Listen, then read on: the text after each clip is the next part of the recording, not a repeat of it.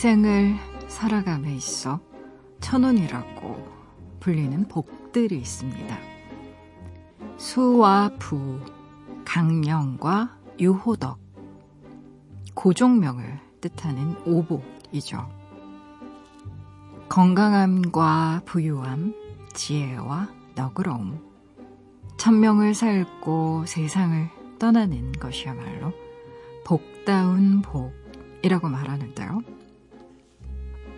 우리는 대부분 이 중 하나를 누리며 인생을 살아간다고요.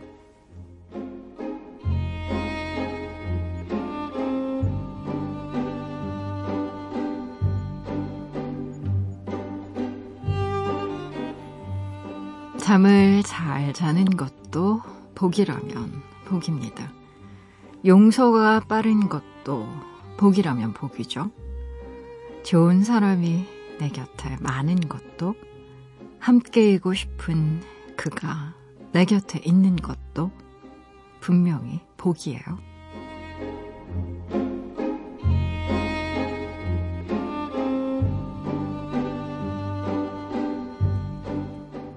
6월 26일 당신만을 위하는 시간 여기는 라디오 디톡스 배경옥입니다.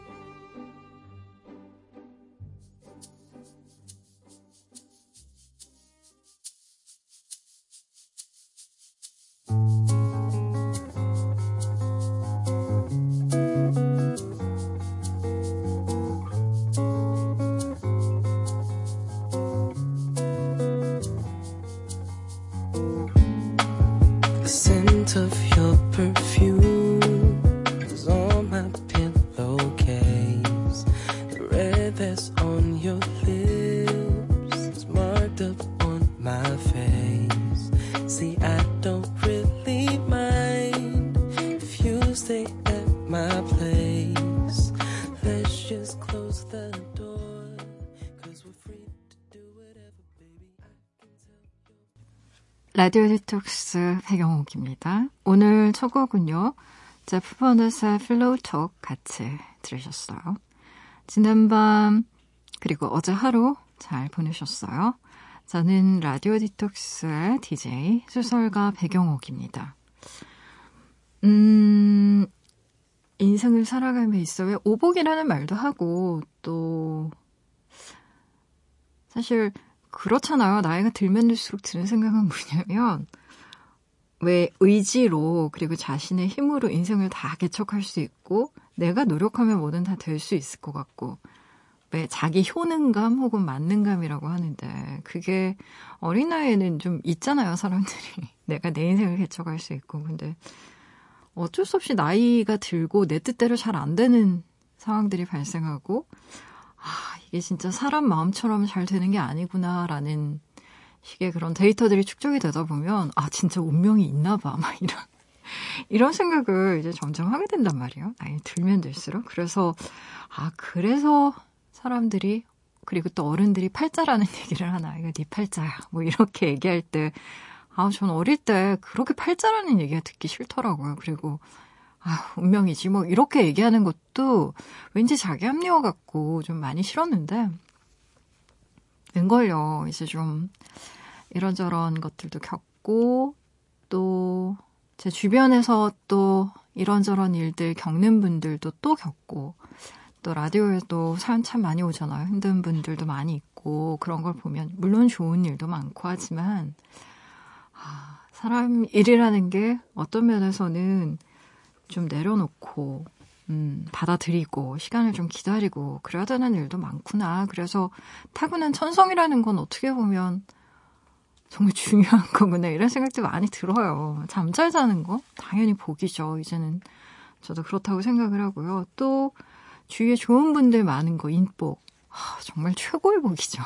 진짜 좋은 복이고 건강한 거 타고나는 거 또 그것만한 복이 없죠. 사람이 정말 몸 아파 봐요. 어, 부기영화가 무슨 소용이야. 자기 몸이 아픈데. 그래서 다 이런저런 것들 다 생각해 보면 어머 하다못해 웃는 게 예쁜 것도 복인 거예요. 사람들하고 얘기할 때 그 사람이 웃으면 왜 주위가 환해지는 것 같은 그런 느낌을 주는 따뜻한 사람들도 있잖아요. 얼마나 복이에요. 그래서 그런 사람이 되는 것도 복이고, 그런 사람이 주위에 있는 것도 복이고, 그렇습니다. 여러분은 어떤 복을 가지고 싶으세요? 음, 아마도 그, 어린 친구들한테 물어보면, 어, 유복함, 이런 거 얘기할 것 같은데. 재물복이요, 막 이런 거 얘기하실 것 같고. 근데, 제가 제 또래 작가들이랑 만나서 얘기하다 보면, 순, 어, 눈에는 이런 약이 좋대. 어깨 결린 데는 뭐가 좋대. 아, 언니 한의원이 진짜 침을 잘 놓거든. 이런 얘기 주로 합니다, 여러분. 정말. 아, 이게 참 그래요. 어, 건강한 게 최고인 것 같다는 생각 저는 많이 합니다. 어, 다른 것도 물론 중요하지만 일단 뭔가 마음이 튼튼하고 건강한 거에서부터 시작되는 것 같아요. 음. 라디오 디톡스 배경옥입니다. 이 시간에 듣고 싶은 노래도 좋고요. 나누고 싶은 이야기도 좋아요. 지금 여기로 말 걸어주시겠어요? 짧은 건 50원, 긴 문자와 사진 첨부 문자는요. 100원이 추가되는 샵 8001번이고요. 무료인 미니, 미니 어플로도 참여 가능합니다. 다시 듣기와 팟캐스트로도요. 언제든지 함께 하실 수 있어요. 내가 내 곁에 있을게 언제나 넌 혼자가 아니란 걸 내가 알 수 있게 여기 이곳에 있을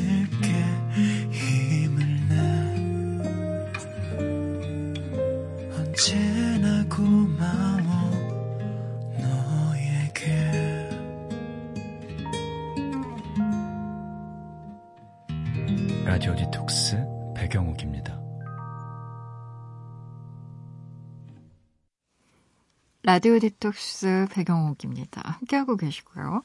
여러분이 보내주신 사연들 만나봐야죠. 3204님. 입사 1년 만에 드디어 첫 보너스를 받았어요. 금액은 적지만 공돈이 생긴 그런 기분이에요. 통장에 두면 쓸 것 같아서 비상금 통장으로 옮겼습니다. 열심히 일하다 보면 보너스도 쑥쑥 늘겠죠. 상상만 해도 설레요. 하하. 라고 보내주셨네요. 아, 첫 보너스. 왠지 이거 진짜 공통 같잖아요. 월급 이외의 성과금이라던가, 보너스라던가.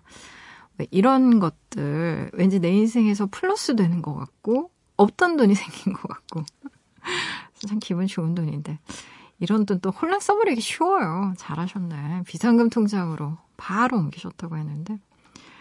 아, 정말 열심히 일을 하면 돈도 쑥쑥 쌓이고, 왜 그렇잖아요. 바람에 스치우듯 통장을 스치며 사라지는 그 많은 돈들. 어디다 쓰는지 모르겠는데, 이렇게 쌓이질 않고 계속 스쳐 지나가더라고요. 저 같은 경우에. 그래서. 아, 비상금 통장. 비상금 통장 같은 거 만들어 두면 좋을 것 같긴 하다, 진짜. 저는 한 번도 만들어 본 적이 없는데, 음, 이거 좀 한번 생각해 봐야겠는데요. 좋으시겠어요? 많이 모으셨으면 좋겠네요. 5603님, 사람과 대화하고 싶은 밤이에요. 친구 말고, 가족 말고, 저를 잘 모르는 누군가와 말이에요. 그리고 새벽이면 라디오를 찾게 되는 걸까요? 이소라의 시시콜콜한 이야기 듣고 싶어요, 백장님. 이라고 보내주셨나요? 그리고 밤에 문득 깨어있는 친구가 있으면 좀 얘기하고 싶고, 전화라도 하고 싶고 이럴 때 있어요. 근데 너무 늦어서 친구랑 얘기하기도 그렇고, 또 어떤 날은 밤에 그 혼자서 술 마시는 사람들 많은 바 같은 데 가서 옆에 있는 사람이랑 혹은 바텐더랑 뭐 얘기 나누고 싶을 때도 있는 거고요. 어, 새벽에 라디오 듣는 맛이 그런 또 기분을 들게 하는 것 같기도 하네요. 이소라의 노래 들어볼게요. 시시콜콜한 이야기.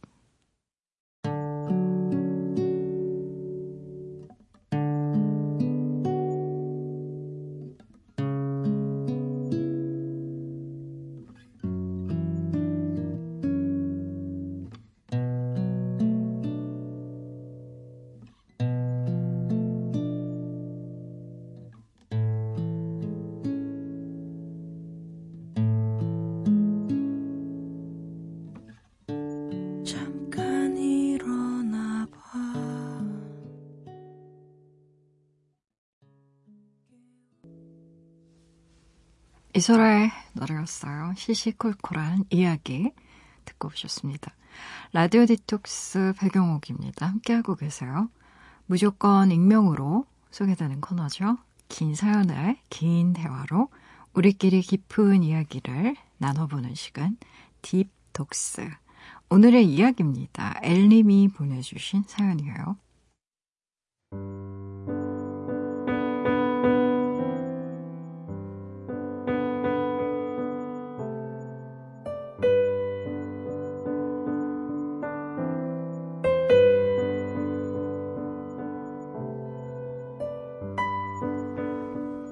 저에게는 11살 어린 동생이 있습니다. 올해 29이고 대학원생이에요. 학부 시절부터 대학원에 재학 중에 지금까지 무려 9년을 전공 하나만 보고 공부해온 성실한 학생입니다. 박사과정 졸업을 앞두고 있고요. 그게 내년인데요. 약 한 달 전쯤 동생에게 사건 하나가 벌어졌어요. 연구실에서 논문을 쓰면서 식물 관련 실험을 하고 있었는데요. 자신도 모르게 실수를 하는 바람에 큰 질타를 받게 되었습니다. 아무래도 연구실의 일이라는 게 실험 데이터가 중요할 수밖에 없으니까요. 신뢰가 무너지면서 실험실을 나올 수밖에 없는 상황이 돼버린 거죠. 여기서부터 제 동생의 방황이 시작됐어요. 그동안 잠을 설쳐가며 실험에만 매달려 왔으니까요. 하루아침에 갈 곳을 잃었다는 상실감이 동생을 무너뜨린 듯 합니다. 매일 울기만 한다는 얘기를 듣고 집으로 불러서 다독여도 그때뿐이에요. 혼자가 되면 많이 힘든가 봐요. 저를 붙잡고 이런 얘기를 하더라고요. 언니, 나 무서워. 나 무서워서 밤마다 잠이 안 와.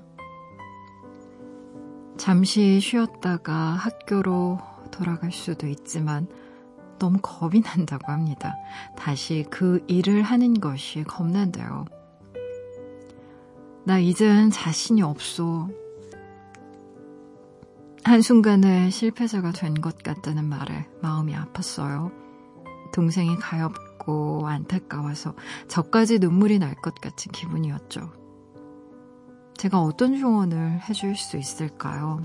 그래도 9년이나 했으니까 두려운 마음을 안고서라도 다시 그 길을 가도록 이끄는 게 맞는 건지 아니면 다 접고 다른 것을 해보려고 말해줘야 할까요? 부모님께 솔직하게 털어놓지 못한다는 것도 고민입니다. 농사를 지으시고요. 휴게소에서 일하는 어머니 아버지께 그간 학비를 받아왔으니까요. 동생의 상황을 알게 되면 두 분이 어떤 반응을 보이실지 미리 죄송하고 송구한 거죠. 동생보다 11년이나 더 인생을 살았는데요. 어떻게 해야 좋을지 모르겠다는 동생 앞에서 저 역시 어떻게 해야 좋을지 모르겠어서 마음이 복잡해요. 어떤 조언이, 어떤 말이 동생에게 도움이 될 수 있을지, 인생 선배인 저 역시 답을 몰라서 갑갑한 밤이에요, 박장님.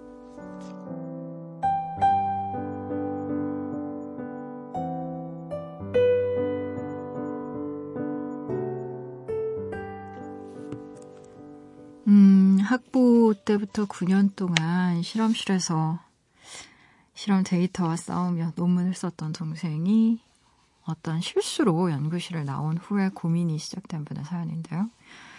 어, 사연만 봐서는 동생이 정확히 어떤 전공인지, 무슨 실수를 했는지는 모르겠어요. 근데 데이터 오류가 좀 크게 났던 것 같고, 그 과정에서 이제 랩을 나온 것 같은데, 한 달 정도, 한 달 안 된 것 같아요. 그쵸? 나온 지는 얼마 안 된 것 같고요. 울기만 하는 동생을 불러서 집에서 위로한다고 쓴 걸 보니까 동생분 혼자 자취 중인 것 같나요? 어, 사연을 읽으면서 제가 지금 느끼는 건 뭐냐면 일단 동생에게 시간이 좀 필요하다. 음. 어, 학부 때부터 전공 하나만 보고 계속 왔으면, 뭐 학교, 학교 실험실, 뭐 실험실에서 아는 지인들, 이 관계의 대부분이었을 거고요. 그리고 뭐 말씀하신 것처럼 거의 10여 년 세월이니까 그 매일 해왔던 어떤 그런 반복된 루틴이 깨진 거잖아요. 그래서 많이 혼란스러운 것도 우리가 절대 아니고요. 물론 언니 입장에서 9년 동안의 공부 아깝죠. 그리고 조급한 마음 들 수 있죠. 근데, 음, 지금은 제가 생각할 땐 섣부른 충고를 안 하는 게 나을 것 같습니다. 어, 시간을 좀 가지고 생각을 해보는 것도 될, 괜찮을 것 같아요. 어, 인생의 경로를 바꾸게 되는 경우가 많아요.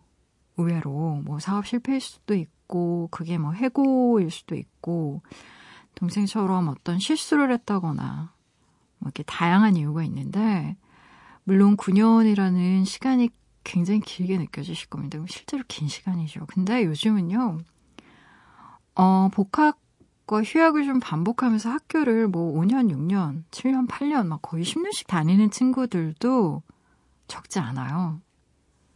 음, 뭐 취업 준비 때문에도 그렇고, 뭐 등록금 워낙 비싸니까 좀 경제적인 이유로도 쉬었다, 또 복학했다, 또 돈 벌었다, 이런 식으로 좀 오래 다닌 친구들도 많고, 그리고 지금 동생이 29살이라고 했는데 지금 나이를 생각해 보면 지금 박사과정 졸업 논문 중인 졸업 논문 준비 중인 동생 같은 경우에 아마 쉼 없이 중단 없이 학업을 쫙 이끌어온 것 같아요. 한 학기도 안 쉬고.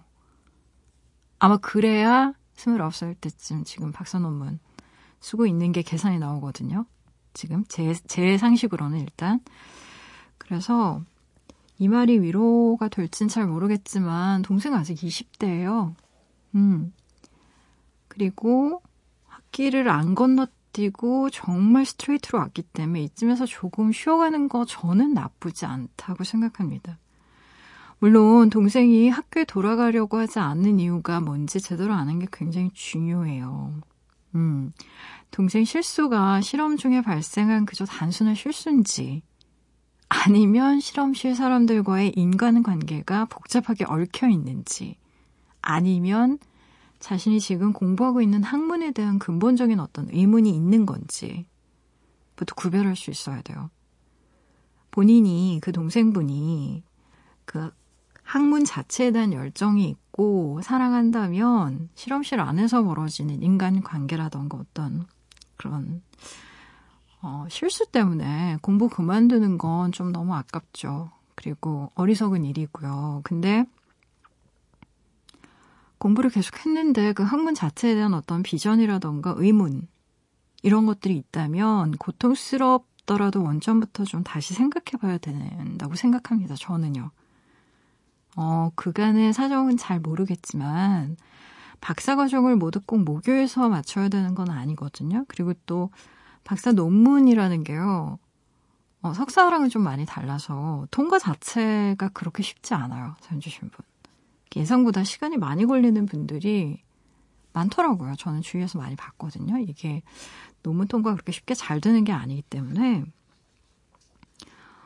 어, 그, 뭐, 라디오도 많이 하시고, 방송도 많이 하셨던 이제 임경선 작가님의 얘기 잠시 해드리자면, 이분은 원래는 도쿄대에서 박사과정까지 밟고 자신은 당연히 학자의 삶을 살게 될 거라고 생각하셨던 분이었대요. 이분 연애 컬럼도 많이 쓰시고 하시는데 근데 어, 학교에 다니던 중에 암 판정을 받게 됩니다. 갑상선암인데 보통 갑상선암이 예후가 좋다라고 말씀들을 많이 하는데 이분 같은 경우에는 위치가 굉장히 안 좋았대요. 불행히도. 그래서 암이 재발을 했어요. 이 책에 나오거든요. 임경선 작가 책에 이제 본인이 그때 겪었던 일들이 굉장히 자세하게 나와 있는데 그 과정에서 이제 본인 진로를 바꾸고 어, 박사 과정을 그만두고 대기업에 취업을 하고 그러다가 책을 내고 이제 작가가 된 이때 1년의 과정들이 나오는데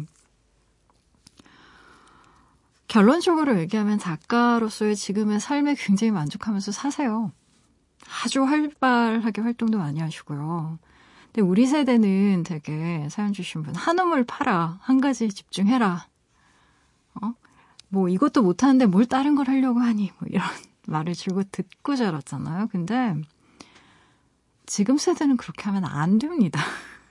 달라졌어요. 정말. 변화가 워낙 빠르고요. 예측 불가능한 시대의 한우물 파기는 위험할 수도 있어요.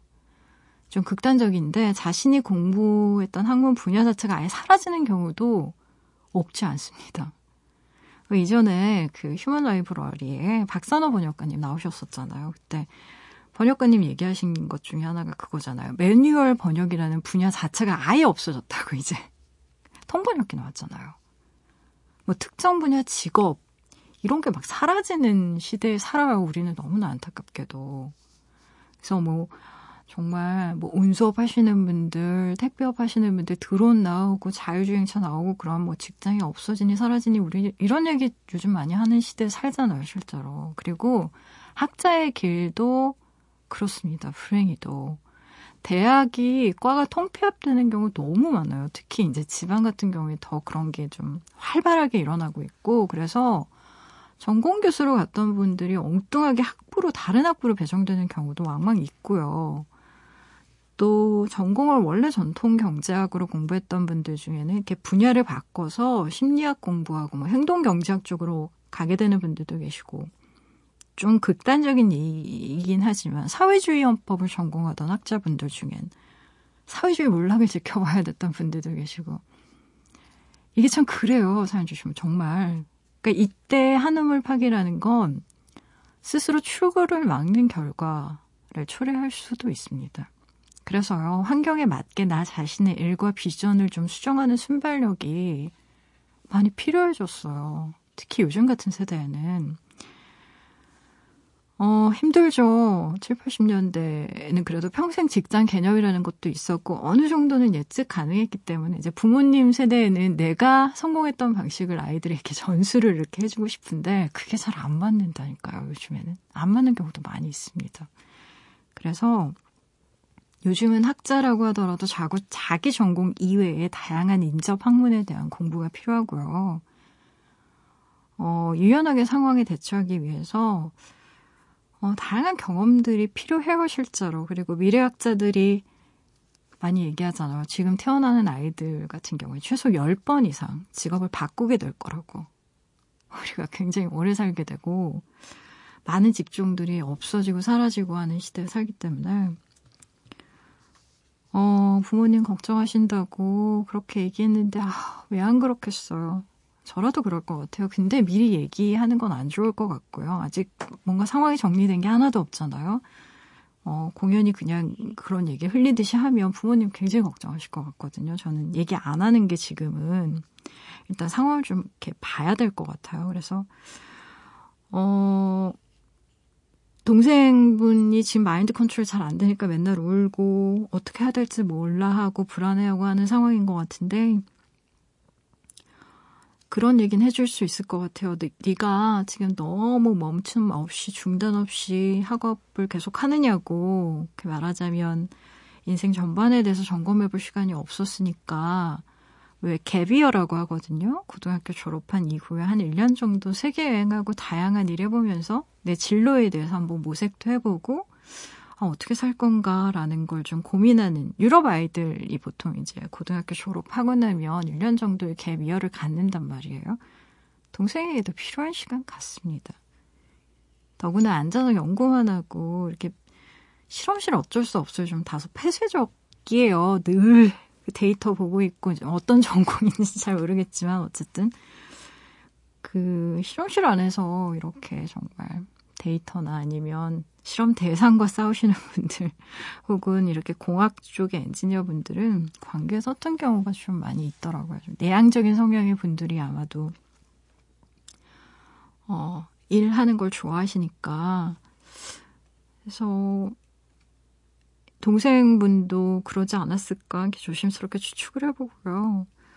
왜 그렇잖아요. 엔지니어 분들 같은 경우에 우리는 그냥 프로그램이라고 부르는데 이분들 같은 경우에는 막 그녀 그 막 의인화 하거나 자기 애인 부르듯이 막 별명 만들고 이런 분들도 많으세요. 이렇게 관계 인간 관계보다 일 자체 좋아하는 분들도 많고 그래서 연구자 계속 공부만 했던 동생분의 성향도 약간 그러지 않았을까. 그냥 저의 추측이에요, 이거는 순전히. 근데 왜 우리가 사랑하는 연인이랑 헤어진 사람이 굉장히 비통하고 그래서 그 사람한테 그 떠나보내는 과정에서 애도가 필요하잖아요. 그런 것처럼 동생도 일단은 지금 연구실을 떠나온 거기 때문에 똑같은 비슷한 과정을 겪는 게 필요합니다. 그러기 위해서는 시간이 필요하고요. 되게 우리가 좀 충격적인 어떤 일을 겪었을 때 그걸 받아들이는 다섯 단계 정도의 과정이 있어요. 근데 뭐 처음에는 막 부인하고 무서워하고 그러다가 처, 나중에는 분노하고 막 억울해하고 이건 없는 일일 거야 부인했다가 나중에 이제 인정하고 받아들이기까지 굉장히 복잡한 과정들이 있는데 그 과정들을 겪는 게 사람마다 조금씩 다르지만 그 과정 중 하나라도 건너뛰긴 힘듭니다. 다 겪어야 돼요. 그래서 어 역시 시간이 필요하다는 얘기. 음. 물론 11살 많은 언니니까 좋은 얘기, 걱정스러운 충고 하고 싶으실 거예요. 뭐 약해지지 말라거나 그런 거 가지고 이렇게 흔들리면 세상 어떻게 살겠니? 어? 농사 지으면서 너 학비 대주시는 부모님 생각해야 된다. 너무 이기적이면 안 된다. 어, 그 9년이라는 게 얼마나 아까운 시간이니 이런 얘기 아마 하고 싶으실 거예요. 근데 아 어떤 시간엔 이 하고 싶은 얘기를 하지 말아야 될 때도 있습니다. 그걸 본인이 몰라서 이러고 있는 게 아니거든요, 실은. 왜 흔히 방에 들어가서 잘 안 나오는 은둔형 외톨이들 나오기 싫어서 나오지 않는 걸까요? 아닙니다. 누구보다 세상 밖으로 나가고 싶은 사람은 자기예요, 본인 자신. 근데 어떻게 변화시켜야 될지 방법을 잘 모르는 거예요. 그 은둔형 외톨이 관련해서 제가 이소배 박사님 책을 그때 몇 권 소개해 드렸었는데 박사님 얘기도 그러시더라고요. 누구보다 나가고 싶어 하는 사람은 그들 자신이라고. 다만 방법을 모르고 길을 잃어버린 거라고. 동생분 역시 시간이 지나면요. 자연스럽게 자기 인생의 결정을 내려야 한다는 걸 깨닫게 될 거고요. 그때는 아마 언니에게 마냥 우는 게 아니라 구체적인 조언을 구할 겁니다. 언니 어떻게 하면 좋을까? 어떻게 하면 좋을까라는 구체적인 조언 구할 거예요. 음, 좀 생각을 했어요. 감정이입을 해서 제가 언니라면 어떻게 했을까, 이 상황에서. 저라면 일단, 음, 우는 동생을 불러서 한동안은 그냥 밥을 해줬을 것 같아요. 먹고 싶은 거 한번 적어봐봐. 너 자취하면서 혼자 제대로 못 먹었잖아? 이러면서. 동생이 뭐 이런 거 저런 거 적을 거 아니에요? 그쵸? 뭐 카레든 돈까스든 뭐 연근 주름이든 이렇게 적으면 그것들을 하나하나 만들어주면서 좀 생각을 해볼 것 같고요. 어, 여름이잖아요. 시장에 이제 복숭아 자두 막 이렇게 한참 나올 거거든요. 동생과 함께 잼 같은 거 한번 만들어 보세요. 어.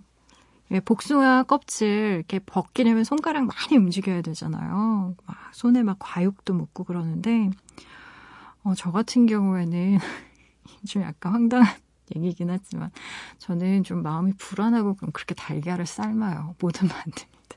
거의 100개 가까이 삶은 적도 있어요. 그래서 달걀 숫자를 보고 막 혼자서 기함하며 내가 이렇게 불안해했더니 달걀 100개 막 이러면서 그랬던 적도 있는데 어, 음식을 으깨고 볶고 썰고 하는 게 손가락을 써서 굉장히 도움 많이 됩니다. 이건 저의 경험적인 이야기예요. 잼을 만들려고 하는 건 왜 그렇게 만들어 보셨으면 좋겠다라고 얘기하는 거냐면, 어, 일단 동생한테 한 병 선물해 줄 수도 있고요. 그리고 잼이라는 건 기다려야 깊어지거든요. 바로 막 먹으면 맛 없어요. 일정 정도 시간이 좀 지나서 과육도 녹아들고, 설탕이랑도 이렇게 잘 섞여서 삼투압도 일어나야 되고, 어, 동생한테 한, 한두 통 만들어서 집에 갈 때 들려보내세요. 나중에 좀 기다렸다가 먹어. 이러면서 어, 읽어보면 좋을 책이 있는데요. 강상준 교수님이 쓰신 책이 도쿄대 한국 최초 정교수가 된 분이세요. 근데 이분 제일 한국인인데 너무 우여곡절이 많았던 분입니다. 이분도 어, 교수가 되기까지. 불확실한 세상을 건너는 법이 누군들 안 힘들겠어요. 이분 책 중에 나를 지키며 일하는 법이란 책이 있는데요. 이런 말이 나와요. 제가 읽어드릴게요. 때가 기다려준다는 안심. 그것이 있기에 사람은 지금 여기를 열심히 살아갈 수 있습니다. 만약 서두르지 않는다면 늦는다. 거나 시간은 기다려주지 않는다. 같은 초조함에 휩싸여 행동에 나선다면 마음이 깃들지 않은 어중간한 상태로 일하게 되지 않나 싶습니다. 그러니 모든 일에는 때가 있나니 라는 말은 유유자적한 듯 보여도요. 최종적으로는 몹시 냉정하고 침착한 예지인 것입니다. 지금은 불우하더라도 반드시 돌아올 시간을 믿고 기다릴 것. 그저 기다리기만 할 것이 아니라 지금 여기를 열심히 살면서 그때를 기다릴 것. 바로 그런 의미가 아닐까요? 사연 주신 분, 시간을 그리고 우연을 기다려 보는 게 필요한 시기가 있어요. 힘들죠. 힘들죠. 힘듭니다. 저도 알아요. 근데요. 지금 내가 당장 할 수 있는 일들, 말하자면 달걀이라도 삶고 잼이라도 만들면서 필요한 일 어, 하면서 기다리는 거 중요할 때도 있고 동생분에겐 지금 그런 시기가 아닐까라는 생각을 좀 해봤어요. 가을이나 겨울쯤에 어느 배고픈 날 언니와 여름에 만든 복숭아잼 이렇게 열어보고 토스트에 발라 먹다가 아 맛있다 너무 맛있다 진짜 맛있네 하면서 어느 날 동생이 또 살아갈 힘 받게 되는 날도 있을 겁니다. 음 저는 중고보단 그런 게 더 좋을 것 같아요 지금 많이 울고 답답해하고 할 때는 어떤 말보다는 뭔가 같이 해보는 거. 음. 노래 들어볼까요? 옥상 달빛의 노래 골라봤어요. 청춘 길을.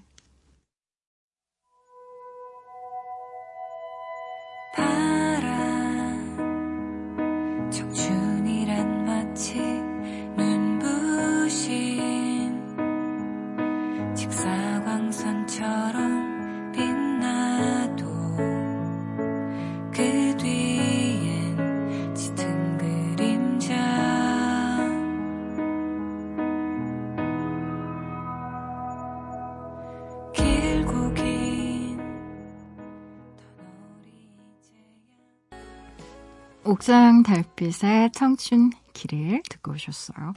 라디오 디톡스 배경옥입니다. 함께하고 계세요.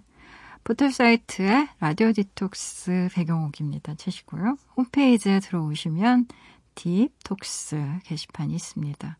언제든 편한 시간에 이야기 올려주실 수 있게요. 게시판은 늘 열려 있으니까요. 생각나실 때 들어오셔서 편하게 글 남겨주세요.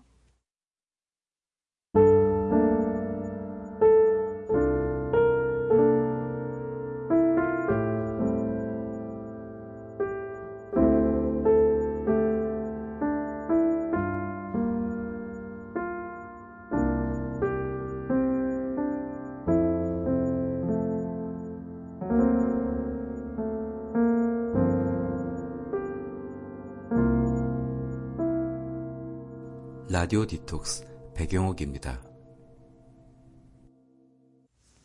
사연 더 볼까요? 8439님.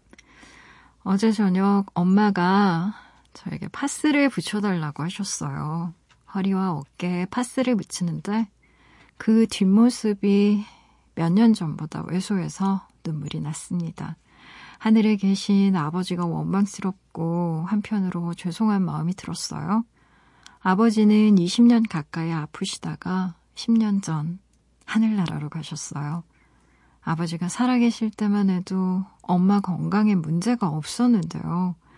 혼자가 되신 후로 잘 드시질 않더니 요즘에 먹는 것도 걷는 것도 부쩍 힘들어 하시네요. 잘 해드려야 한다는 걸 알면서도 왜 돌아서면 늘 잊을까요? 엄마의 뒷모습 자주자주 봐야겠어요. 라고 보내주셨나요? 아휴, 어머니가 얼마나 힘드셨을까. 20년 동안 아프셨다고 하면. 아, 원래 환자분도 힘들지만 또 이렇게 아픈 환자분 돌보는 것도 쉽지 않잖아요. 음, 어쩌면 그 시간 동안 엄마는 본인보다는 이제 아빠를 위해서, 음, 아빠가 더 아프니까 내가 아픈 것쯤은 대수롭지 않게 그냥 그냥 넘기고 그리고 그냥 넘기고 참고 하는 게 인이 막혀서 자기 건강 못 챙기는 거죠. 대부분 환자분, 그리고 환자 보호자분들 자기 건강 정말 못 챙기십니다. 음, 그래서, 아, 안타까워요. 아마 8439님이 정말 신경 좀 많이 쓰셔야 될 거예요. 음.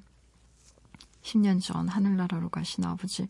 그러면 10년 동안 혼자 계셨다는 건데, 어, 바쁘고, 물론, 살다 보면, 뭐, 부모님 생각, 마음뿐이지, 잘 행동 못할 때가 많잖아요. 저도 그렇고. 근데, 어, 돌아가시고 또 못 보게 되면 그렇게 한이 되고, 가슴에 그냥 뼈에 그게 남잖아요. 그래서, 있을 때 잘해드려야 된다라는 정말 하나만 하는 얘기 당연한 건데 자주 자주 연락도 드리고 얼굴도 보고 맛있는 것도 많이 드시고요. 그러셨으면 좋겠네요. 0366님 아내도 쌍둥이 두 아이도 잠든 이 새벽 왜 이렇게 엄마가 보고 싶을까요? 남편 아빠이기 이전에 저도 어쩔 수 없는 누군가의 아들인가 봅니다. 라디의 엄마 신청해 봅니다. 아유, 엄마 보고 싶은 분들 왜 이렇게 많지? 아유, 엄마 보고 싶게. 그래, 우리 노래 같이 들어봐요. 라디의 엄마.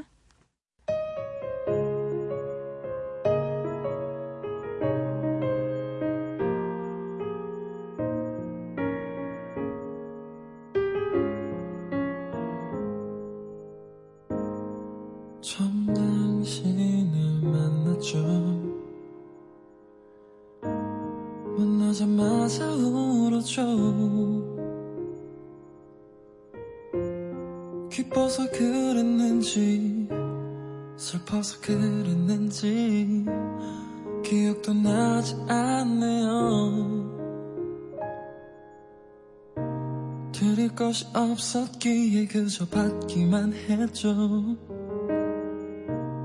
그러고도 그땐 고마움을 몰랐죠. 아무것도 모르고 살아왔네요. 엄마 이름만 불러도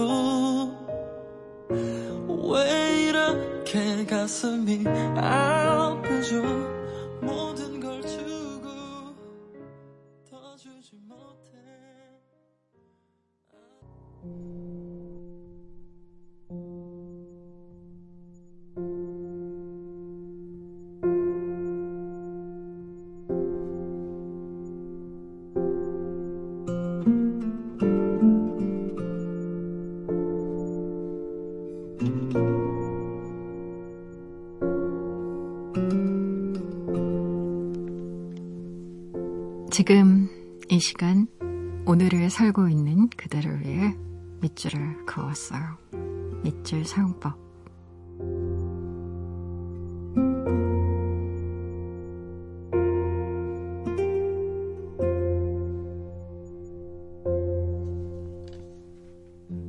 한 장소를 파악한다는 것은 그 장소의 기억과 연상이라는 보이지 않는 씨앗을 심는 것이 나 마찬가지다.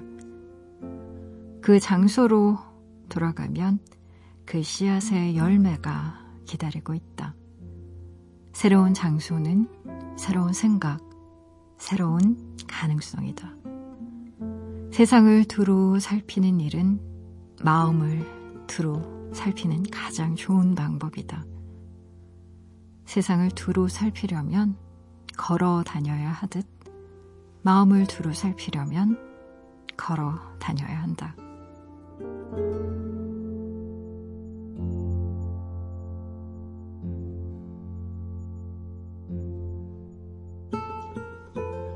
밑줄 사용법 오늘은 리베카 솔릿의 책 걷기의 인문학 안에서 밑줄을 그었어요.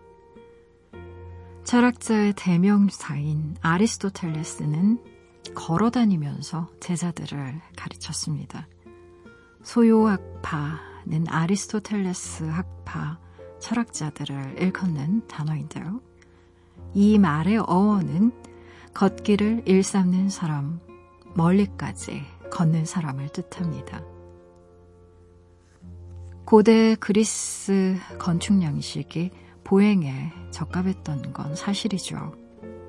소요학파라는 명칭이 아테네 학당의 열주 회랑에서 왔듯 스토아학파 역시 아테네의 스토아, 즉 스토아학파 철학자들이 이야기를 나누면서 걸은 열주 통로에서 왔으니까요. 레베카 솔리사 책 걷기의 인문학에는 걷기와 관련된 수많은 이야기들이 펼쳐져 있어요. 그녀가 말합니다. 마음은 풍경이고 보행은 마음의 풍경을 지나는 방법이라고요. 생각하는 일은 뭔가를 만들어내는 일이라기보다 어딘가를 지나가는 일인지도 모르겠습니다. 보행의 역사가 생각의 역사를 구체화했다고 할 수 있는 건 그 때문이겠죠. 마음의 움직임을 따라가는 건 불가능하지만 두 발의 움직임을 따라가는 건 가능하니까요. 그런 의미에서 산책은 느긋한 관광이라고 불러볼 만하겠네요. 효율성이 시대 정신이 됐습니다. 삶을 여행으로 비유하자면 이동 시간을 최소화하고 빠르게 갈 수 있는 방법을 찾기 위해 고군분투하는 시대라고 할 수 있겠네요. 하지만 그토록 빠르고 편한 물건이 쏟아지는데도 어째서 우리의 시간은 점점 줄어들기만 할까요? 어쩌면 호모 파베르적인 우리 인간이 얻은 건 자유가 아니라 높은 생산성이 아닐까 싶네요. 빨리 가는 것보다 어떻게 가느냐가 더 중요한 사람이 되고 싶습니다. 비행기를 타고 한 시간 만에 제주도에 도착할 수 있겠죠. 하지만 완도에서 배를 타고 느리게 가며 본 바다 풍경은 아직도 잊을 수가 없네요. 걷는 속도로 본 세상, 느리게 움직이는 것들을 타고 본 흘러가는 그 풍경이 제겐 늘 아름답다고 느껴지니까요. 부모님이 지어준 이름이 아니라 만약 스스로 직접 이름을 지을 수 있었다면 소요라고 지었을 겁니다. 걷는다는 건 제게 생각한다는 것과 같은 말이니까요. 또 걷다가 우연히 마주치는 사람들은 얼마나 반갑던죠.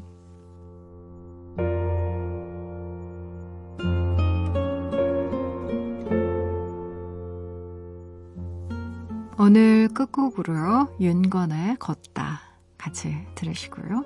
지금까지 라디오 디톡스 배경옥이었습니다. 하나 둘셋 발걸